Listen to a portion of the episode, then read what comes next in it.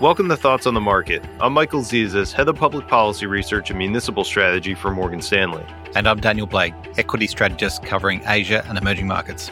And on part one of this special edition of the podcast, we'll be assessing the near term restructuring of global supply chains and how this transition may impact investors. It's Tuesday, January 11th at 9 a.m. in New York. And it's 10 p.m. in Hong Kong.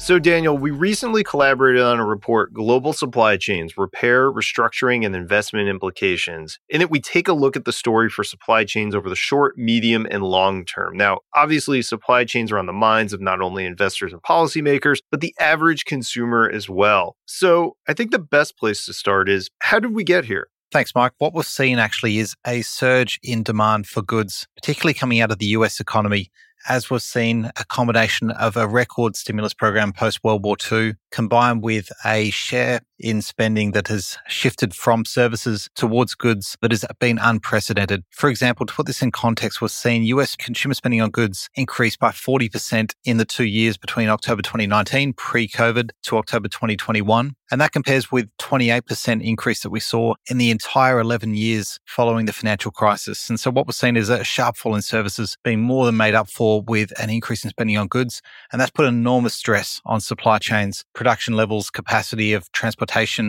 We've also seen some acute difficulties emerge in parts of supply chains impacted by COVID. For example, in Southeast Asia, we've seen semiconductor fabrication, we've seen assembly, and we've seen components being impacted by staffing issues as a result of COVID health precautions. And this has all been made worse by the uncertainty about sourcing product and lead times. So what we've seen is manufacturers, we're seeing suppliers, distributors, and the end corporates that are facing the consumer putting in additional orders, whether that component is in short supply or not. And so that's increased the stress in the system and created uncertainty about where underlying demand sits. And so, Mike, amidst this uncertainty, policymakers have really taken note of the issues, not least because of the inflation that is being generated. What reactions are you seeing from the administration, from Congress, and from the Fed? This is obviously unprecedented volatility in the behavior of the American consumer. And so, not surprisingly, in the US, policymakers don't have the types of tools immediately at their disposal to deal with this. So you've actually seen the administration pull the levers that they can, but they're relatively limited. They've made certain monies available, for example, for overtime work, for port workers and transportation workers to help speed along the process of inventory accumulating at different ports of entry in the US. But there aren't really any comprehensive tools beyond that that are being used.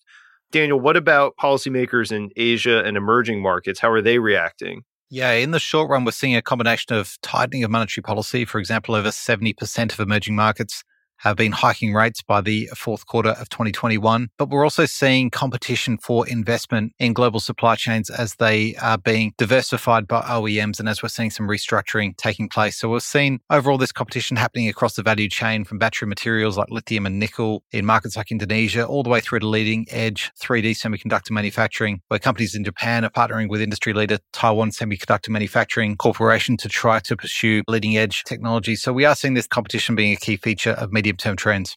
So, Daniel, clearly a challenge in the near term to supply chains in the economy. What's our view on how this resolves itself? Yeah, we have identified in conjunction with the global research team the most acute choke points, the primary choke points. And the short answer is we are seeing improvement in these areas. For example, in semiconductors, manufacturing capacity in the back end foundry that we're seeing in Southeast Asia, we are seeing production come back in towards full capacity. And so we are seeing a real easing in the most acute bottlenecks.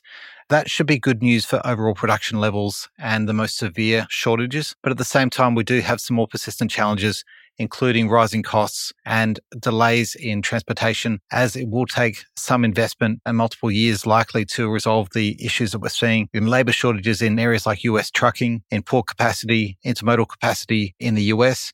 And as we see some persistent areas of demand really pushing for more investment, for example, in EV materials and the battery supply chain.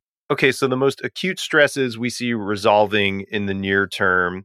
And that's one of the reason, for example, our economists expect that inflation pressures will start to ease this quarter and into next. And as a consequence, the Fed will hike rates this year. But not necessarily according to the more aggressive schedule that they previously laid out. Daniel, what do you think are some of the more micro investment implications, sectoral investment implications that we should pay attention to here? Yeah, we are tracking very closely these key bottleneck segments in the global economy because we have seen companies producing those products have been sharp outperformers. And the challenge is obviously recognizing where these shortages will persist and where we see sustained pricing power. Uh, we do see that in some areas of semiconductors continuing.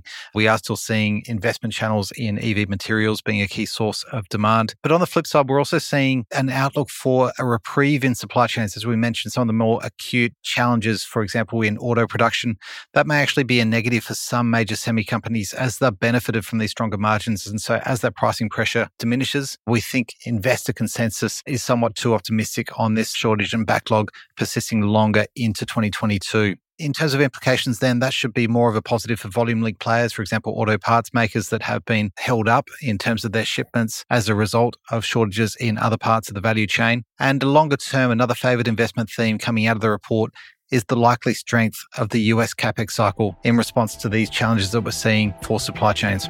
Thanks for listening. We'll be back in your feed soon with part two of my conversation with Daniel Blake on the restructuring of global supply chains.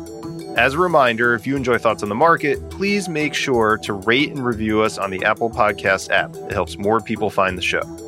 The preceding content is informational only and based on information available when created. It is not an offer or solicitation, nor is it tax or legal advice. It does not consider your financial circumstances and objectives and may not be suitable for you.